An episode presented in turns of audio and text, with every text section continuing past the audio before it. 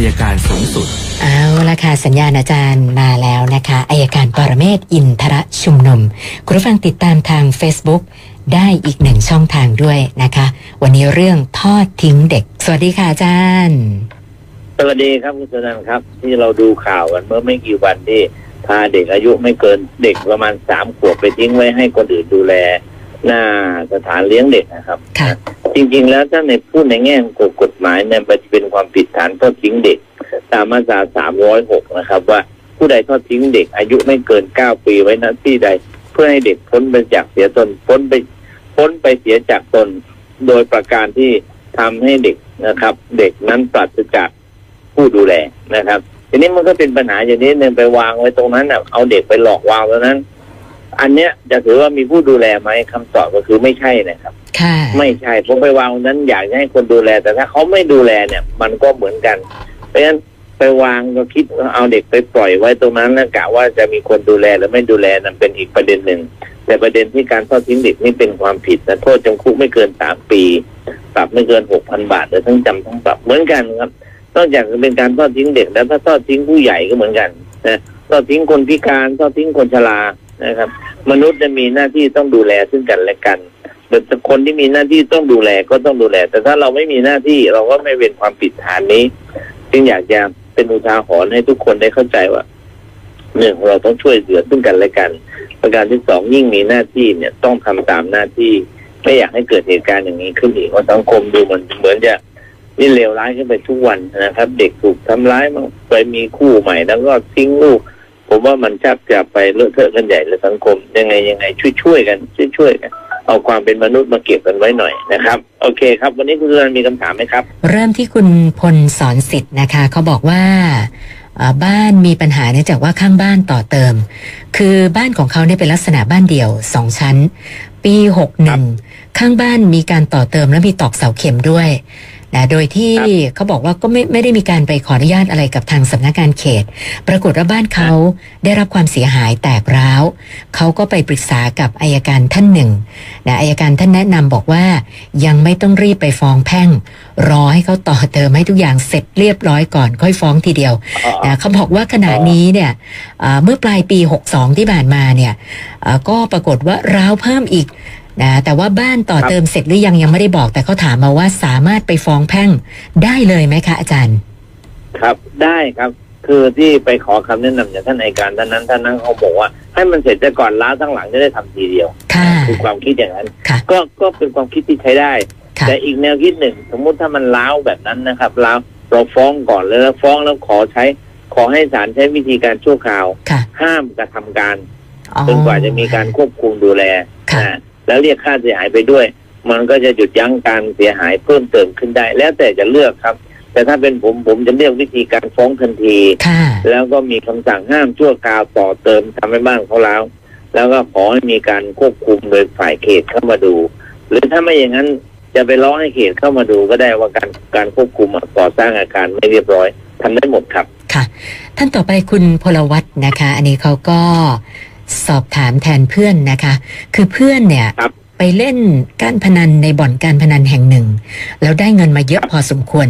ทีนี้จะเอาเงินก้อนเนี้ยไปลงทุนเกี่ยวกับเรื่องการเปิดบริษัท เขาก็เลยสงสัยว่า อันนี้มันจะเข้าข่ายเป็นการฟอกเงินหรือเปล่าอะคะอาจารย์เป็นครับเป็นแน่ๆใช่ไหมได้เงินที่ไม่ชอบโดยกฎหมายมาทำให้ถูกกฎหมายนั่นแหละครับค่ะคือการฟอกเงินครับ ค่ะ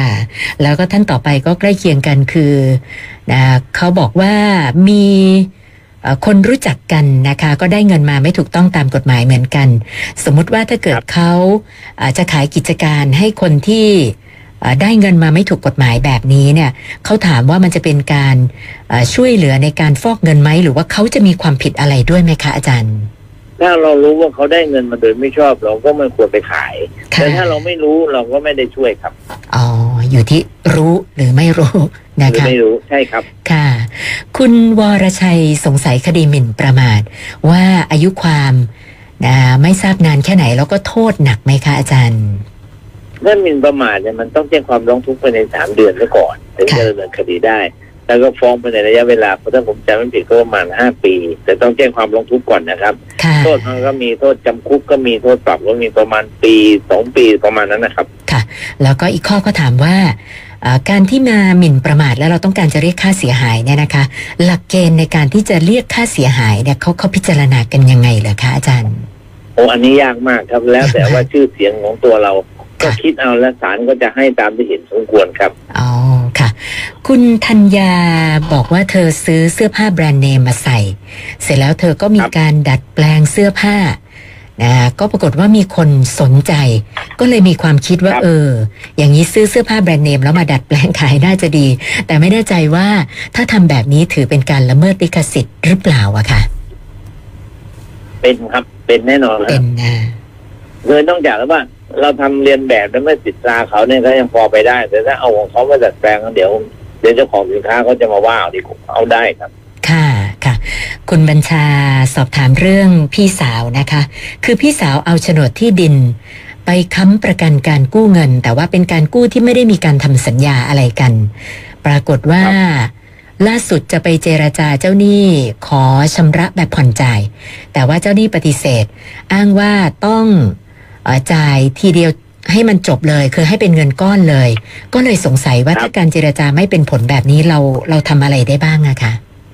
ก็เราเอาเงินส่วนที่อยากจะจ่ายส่วนที่หนึ่งก็ไปวางไว้ที่สำนักงานวางทรัพย์สำนักงานวางทรัพย์เขาจะเรียกเจ้าหนี้มารับไปเอง